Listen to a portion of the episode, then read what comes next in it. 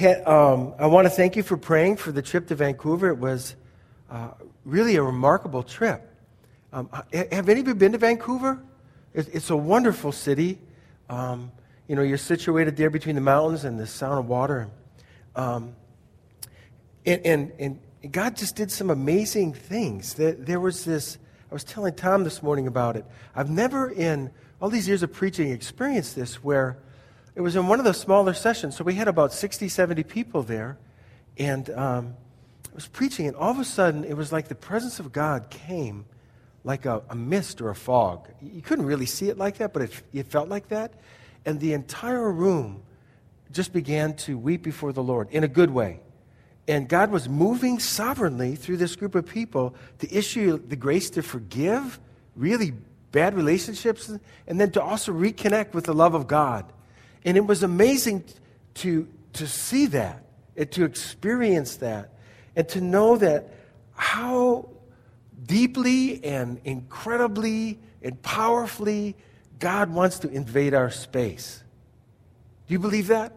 Even this morning, God wants to invade our space with His love, with His grace, with His mercy. And, and one of the things that I was talking about when I was there was community. It's what we're going to talk about today.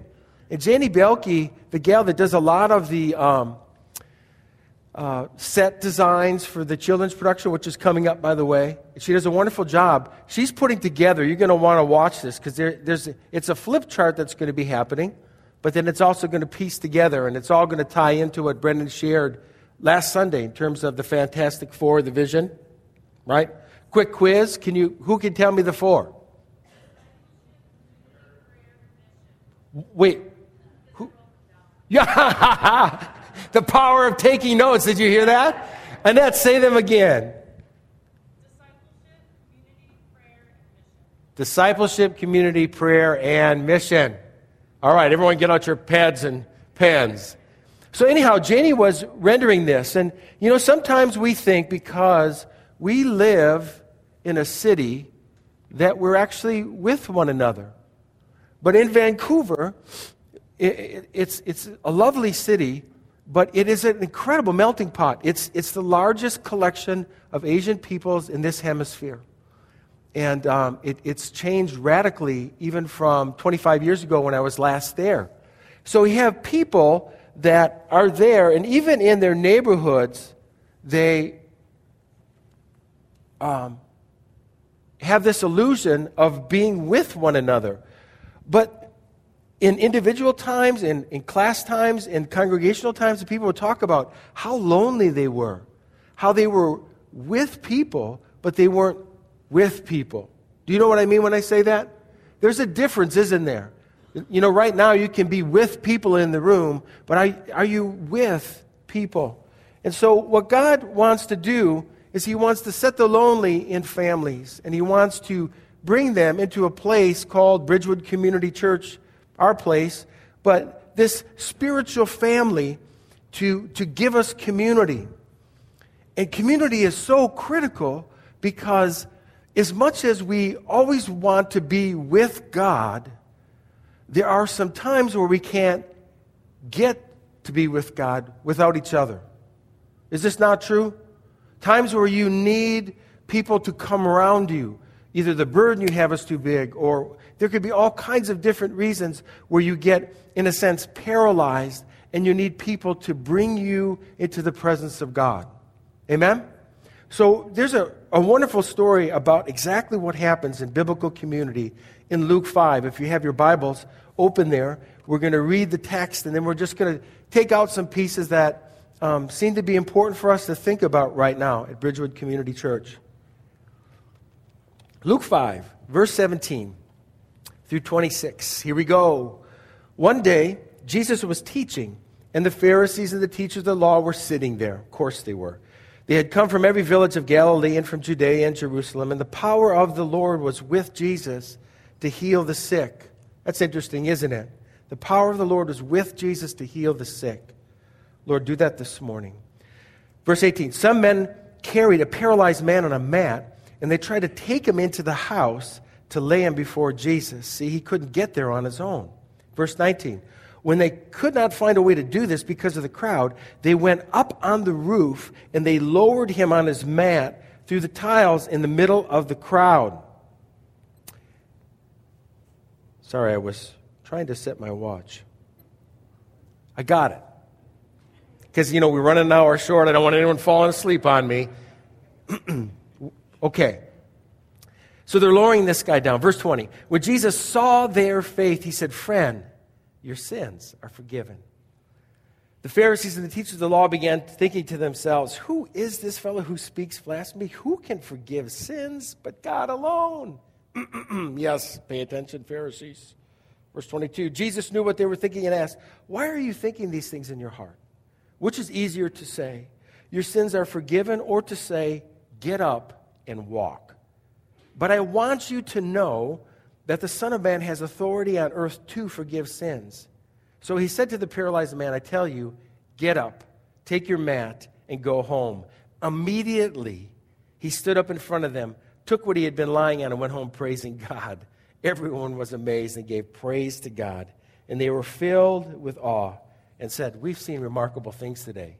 No doubt, right? That's remarkable. I want us to think for a moment about this paralyzed man. I mean, his whole life is lived on this mat, maybe three, four feet long, two feet wide. Someone has to feed him. Someone has to carry him around if he's going to get anywhere. Someone has to clothe him. Someone has to move him if a storm comes. Someone has to clean himself when he goes to the bathroom and help him with that. I mean, I, I don't know how you guys do, but when I had my hips replaced and my surgeries, I hated it. Having to lay there and have someone take care of you was really humbling. Is that not true? It's like, ah, I can't wait till this part's over. And this man lives that way. I mean, sometimes maybe he daydreams about being able to move like other people move, to eat like other people eat, to relate like other people relate, and then he wakes up and realizes I'm trapped in my body. It's an incredibly challenging thing. But he must have carried it in a really gracious way. You know, I started thinking about this guy and I thought, why, why would these four people be so committed to him? There must have been something in the way that he carried this infirmity, this thing. And you know, when you hear J- Joni Eareckson Tada, how, do you know who I'm talking about? So, sometimes when you hear it's like, wow, I wish I was paralyzed. I mean, it, she is so free and so clear and so close to God. And you can meet people like this. Maybe you have. When I was at St. Olaf working as a head resident, there was a guy who was born with um, just little appendages, not full arms.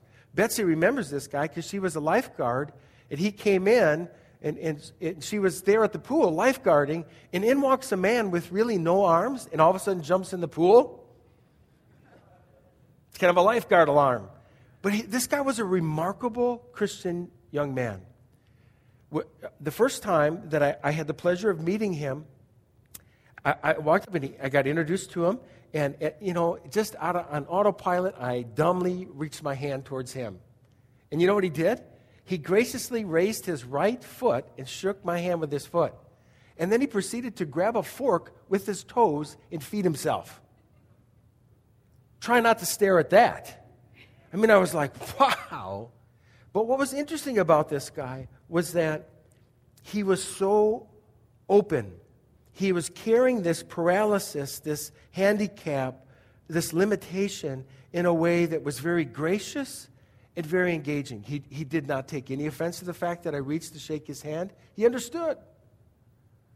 And, and you just you watch this guy and the liberty he has and, you know, I'm thinking about sometimes how much easier it is when you've got something that you just have to reckon with because all of us have some kind of paralysis. All of us have something that is a handicap to us, that we feel frozen by, stuck by, locked in. And sometimes risking bringing that paralysis out into the open is so scary. And sometimes when it's just obvious to the world, it's easier just to get it out there.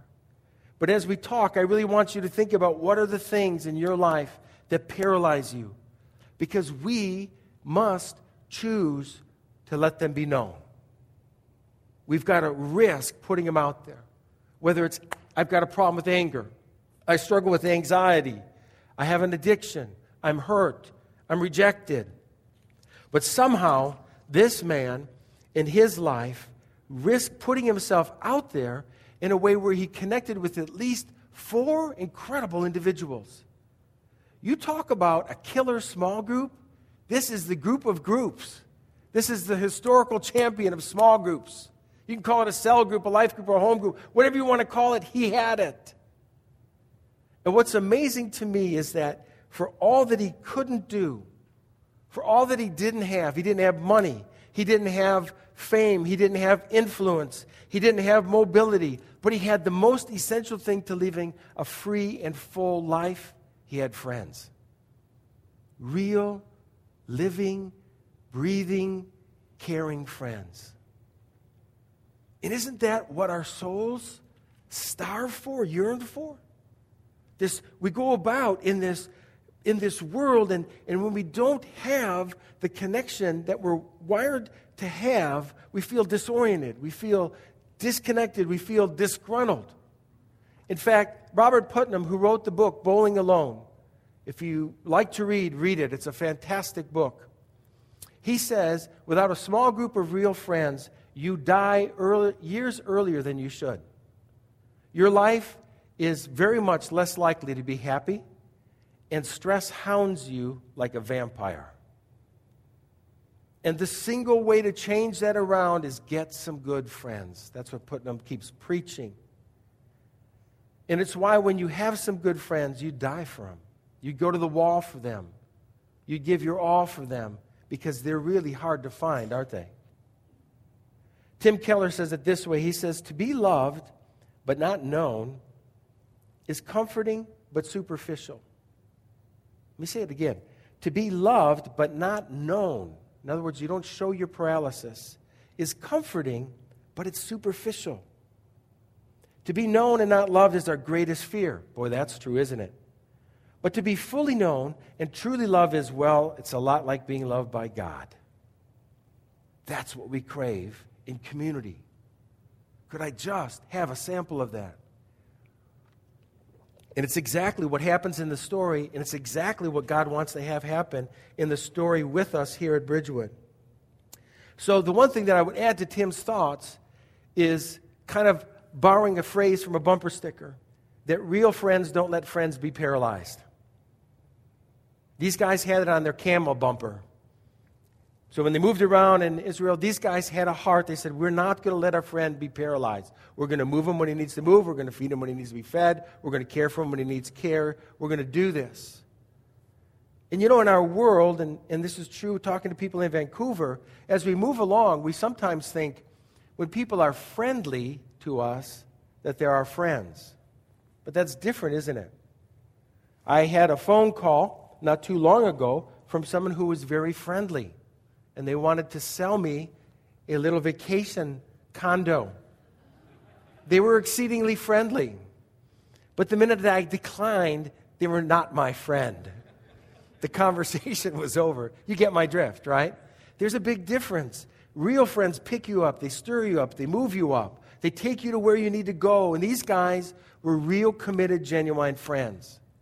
Because we know from the scripture that we just read that they're ready to take him to Jesus. This is not convenient. Who knows what they had going on that day? But they canceled it. And not only did they cancel it, they decided, even in the heat of day, we're going to go get this guy. And we're going to drag him along, carry him along these roads that aren't so good.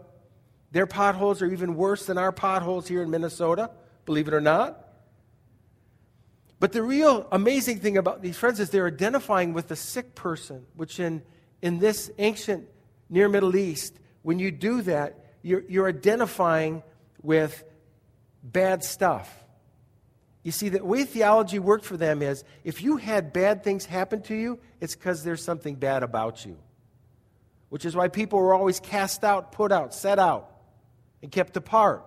It's why the Pharisees went nuts when Jesus would go sit with them, because it blew every circuit in their mind. Why are you identifying with broken people? Don't you know they're bad? It's why Jesus says, Don't you know that I've come to heal? Don't you know that? These guys identify. And amazingly to me, probably the paramount thing is that they risk forfeiting their opportunity to see Jesus themselves for the sake of their friend. But I want you to realize and see this that if we were really going to do community as community is meant to be, it is not going to be convenient. There's nothing convenient about it whatsoever. It simply is not. My grandma Margie lived to be 90, almost 99. She was a fabulous lady.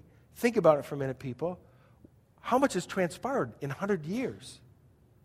She saw in their neighborhood the first light bulb get screwed in and light, and the whole neighborhood was there to watch it and just go, woo, like Fourth of July fireworks. But the favorite stories that we would ask Grandma to tell were stories from during the Depression. And strangely, Grandma would say she missed the Depression. Blow your mind. Grandma, why would you miss the Depression? She said, because everybody had nothing, but at least we had everybody together. And in Vancouver, they're immensely wealthy. I mean, the average household income is, is in Vancouver is over 100K. Now, there is some impoverished people, but there is very wealthy people, but they're incredibly lonely. And I think the reason they're incredibly lonely is because it's not incredibly convenient to make deep friendships. When we first came to plant the church and we were moved to Shoreview, a tornado came through. This was back in 96 or 97. Do you guys remember that Shoreview tornado? And it just missed our neighborhood, but it took down a lot of trees in the neighborhood right next to us. So we went out to help clean up and just do whatever we could do. So the, our little Harvest Community Church is out helping. And I'm helping this one guy he's clearing branches. And then his, his neighbor comes out, and when he sees his neighbor, you know, he says, Hey, I'll say Ralph, I can't remember his name. Hey, Ralph. And they're, they're connected. And they seem like they were old friends. And I said, How long have you known Ralph? And he shook his head and he wiped the sweat from his forehead and he said, I'm sad to say, actually, I'm ashamed to say, that I lived next to him for 15 years and have never really met him. It took a tornado to bring you together, and you live right next door? And sometimes we need something to shake us up, wake us up, move us towards what real community is all about. Alan McGinnis talks about community and relationships, and he says, Listen, I'm just going to cut to the chase. There's really only one thing you need to do to develop deep community, deep relationships. Here it is. Buckle up. Assign top priority to relationships, period. Assign top priority. That means up here. and usually what we do is we assign top priority to making money, getting the errands done, running the kids over here, running here, doing that, doing all these things. And we say, when I get those done, then I'll invest in relationships. But McGinnis wisely says, no, do relationships first. One of the most countercultural statements in Scripture is the description of the early church. It remains to be one of the markers that really demonstrates whether or not church is church. This is what they said they met together daily. They met together daily? Yes. Was it convenient? No. Was it easy? No. Was it worth it? Yes. Daily.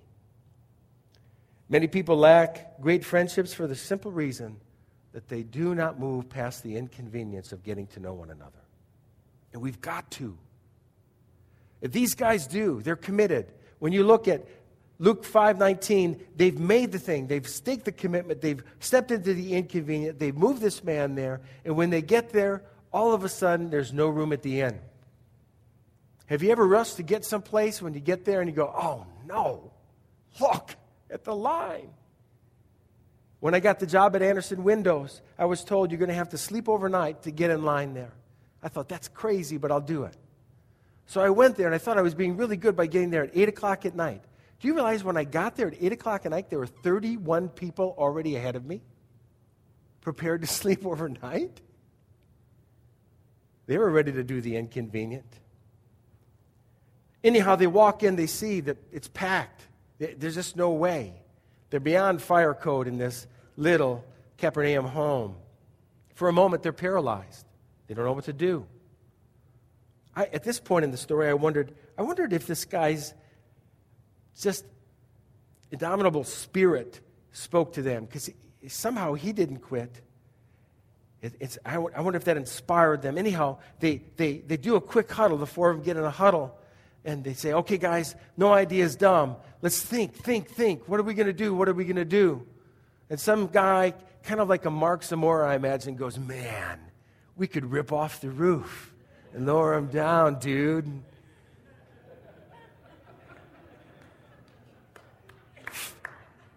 Far out, Mark. Anyone else got like another idea? No other ideas. All right, Samora, you in. Let's go do it. And they go up on this roof to tear, tear off the roof. And, and now keep, keep in mind, this, this, this roof is different than ours. It's not shingled and that kind of thing. It's got wide beams running out there, so you could fall through the roof.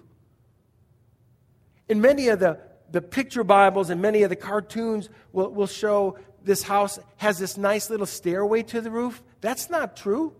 They don't have that. That'd be like an invitation to burglars dropping in through your roof. It's why you don't leave a ladder up in an open window in your house. So they're not doing that. This was not convenient.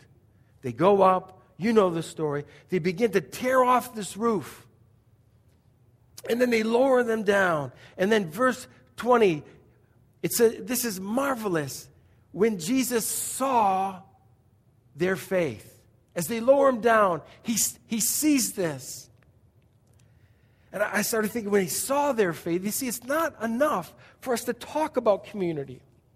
It's not enough for us to dream about it. It's not enough for us to discuss it. We've got to do it. Jesus wants to see it. We've got to put our good intentions to work. And oftentimes, it's, it's really not as inconvenient as we think it might be.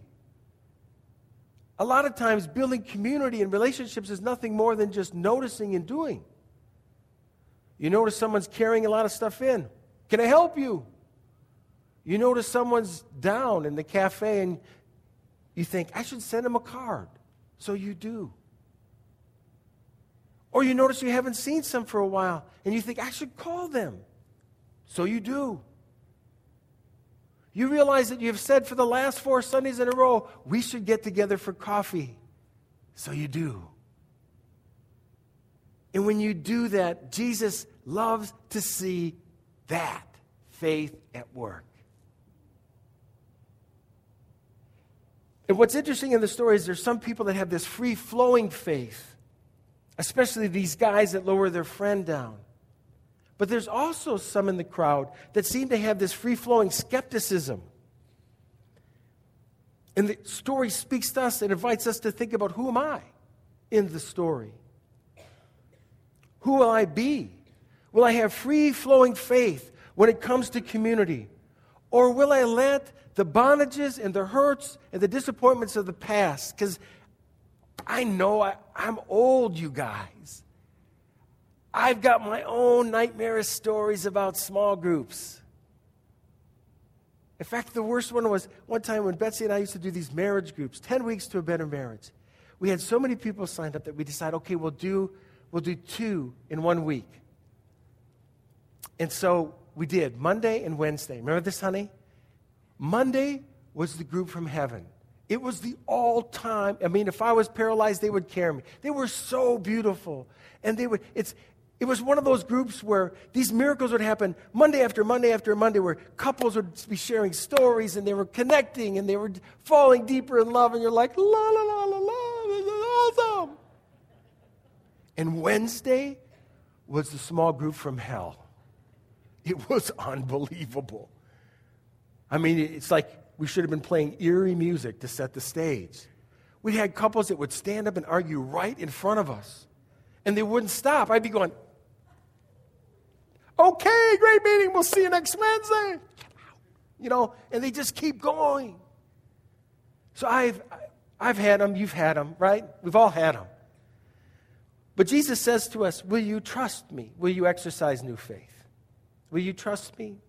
Because I've got this thing that I said to my original students, and I'm saying it to you again. It's this thing, he says, I've got a new command. Do you remember this new command? Love one another, even as I've loved you. Got us. We have to exercise new faith. But I also started to think about how interesting it was that Jesus was able to hear their heart. Right? Because these guys are, oh, who is this guy to be forgiving people? Does he think he's God? Well, quite frankly, he does. Actually, he knows he's God. And he picks up, because they're not expressing it, it's something in their heart. And I thought, wow. As I read that, I thought, oh, he knows what's going on in my heart right now. You ever have those? And then, you know, so for the next two hours, I was super careful. Then I kind of drifted from the real, clear reality that he knows what's going on in my heart, but he does. That's why the psalmist says, you know, let the words of my mouth and the meditations of my heart be pleasing to you. So he hears our heart. Now, this is important when it comes to exercising faith. Because when it comes to starting new relationships, being with one another, I think there's three big paralysis that hit us. Three big ones. Here they are. The first thing that paralyzes me is I'm weird. I am weird. I kind of know it. And there's certain parts of my weirdness I like. But then there's other parts of my weirdness I don't want anyone else to see. Like I'm super fuzzy. you know? super fuzzy. I mean, fuzzy, like really. I know everyone's freaking out, like, this is too weird for us, Mark. But I'm so fuzzy, so I'm self conscious to jump in a pool without my shirt on because this looks like there's an ape in the pool. Get a gun. I know that's, that's TMI, it's too much information. But I'm just trying to be real with you that I know it's kind of like this weird thing that I got, and I, I don't know if I want to be found out, but now everyone knows, so let's go swimming. But isn't that, that is part of our struggle, is that we go into these rooms where we're, going to make new friends, be with one another, and we, we go, I'm weird. Hope they don't find out. And then the second thing is almost even more incredibly troubling to us you're weird. I'm used to my weirdness, but when I get to find out your weirdness, it's like, wow. And I, you know, you go home, it's like, wow, Betsy, I thought I was weird. Did you hear that? You know? And so, but that's part of community. It's like we're all weird together in Jesus.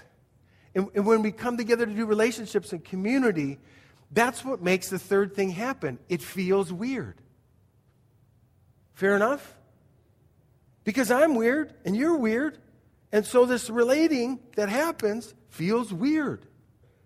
We just got to be real about that. But see, Jesus knows our inner conversations. And that's what faith is all about is, Lord, knowing I'm fearful walking into this situation because I'm a little weird and I suspect they're a little weird. And this just plain feels weird. Jesus goes, I am with you. Let's go. That's why he says, even as I've loved you, now, now, love one another. Because it's only faith that propels us through. That's why Paul says the only thing that counts is faith expressing itself through love. It's the only thing that counts. It's the only thing that works. And Jesus saw their faith. The question is, will he see ours? Right? Will he see us walking across the room knowing that we're weird, they're weird, and this feels weird, but Jesus, you're sending me. And tied to this thing is, is what Jesus says to the paralytic, and he says it to us this morning. It's so important. Because, yes, we're weird, but we're not broken. He says, when he sees their faith, the first thing he says to the paralytic is, Friend, interesting, he said, Friend. Friend. Your sins are forgiven. Whew.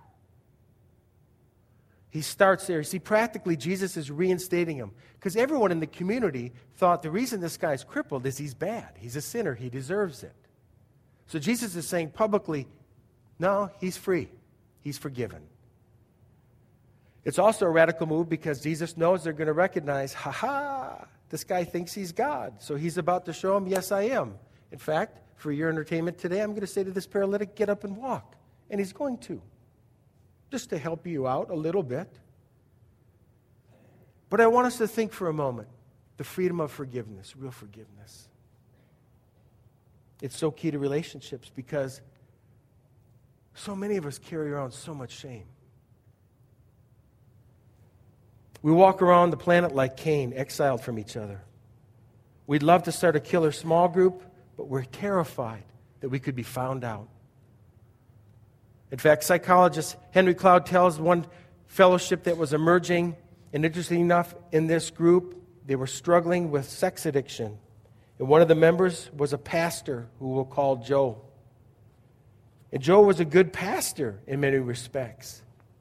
But here he was in this setting where, unbelievably, he was identified as a sex addict. He's in this group. He can't believe it's happening and he was going through the, pro- the program. And one morning, when the group was gathering, the nurse came and told Henry that Joe wasn't coming.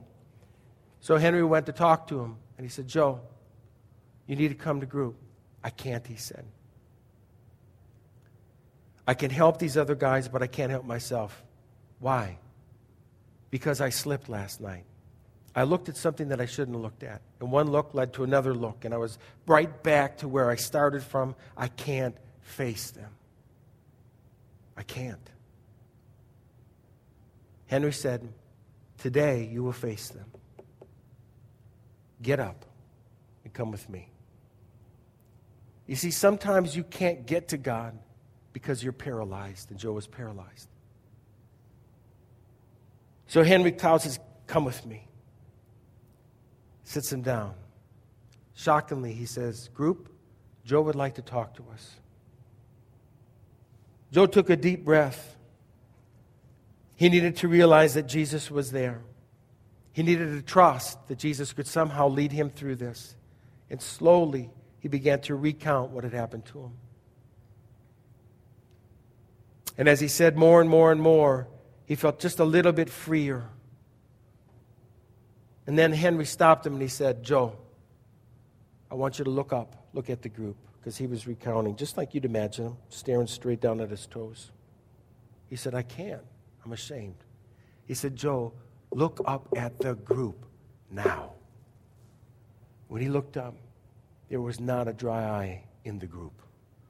Everyone was leaning forward, and every face said, I will stand with you.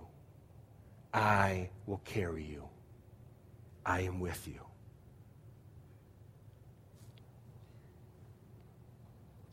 Cloud says that was the day that Joe's addiction was broken. That was the day that everything changed.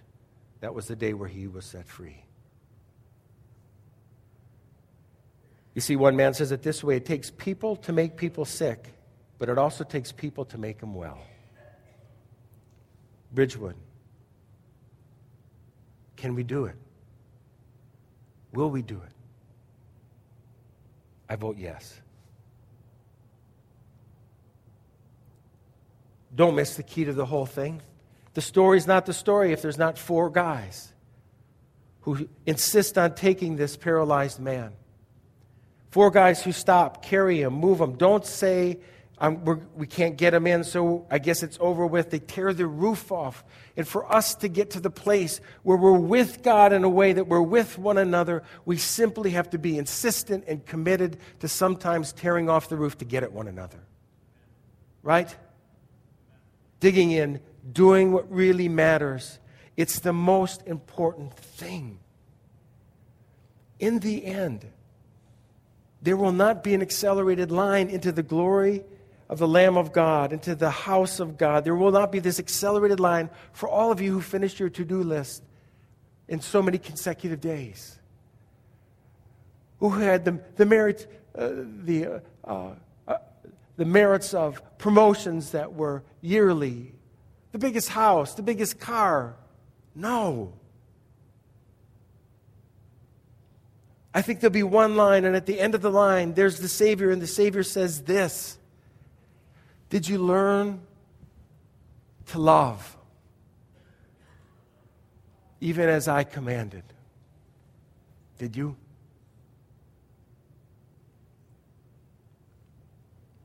So, I applaud the Fantastic Four.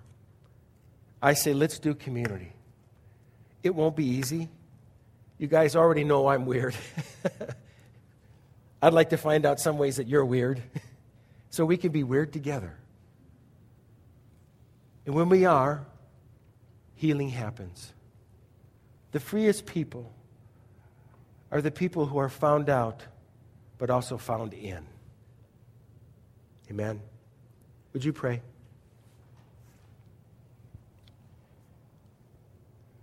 Lord, we thank you so much that you are about tearing off our roofs. And, and yet you say, now, in, in the way that I love, I, I want you to love. I want you to, to do this. And so, as we get ready to do our offering this morning, we have lots to offer you. I pray that we'd pause and we'd really check in about where is our heart? What's the conversation in our heart when it comes to thinking, let's do relationships again? Let's try it again. Or when we look at, you know what, I am weird, or I don't know, people are weird, or it just feels so weird. Whatever that is, Lord, would you tear through the roof of that? And would you drop in, even now as we do our offering and as we worship?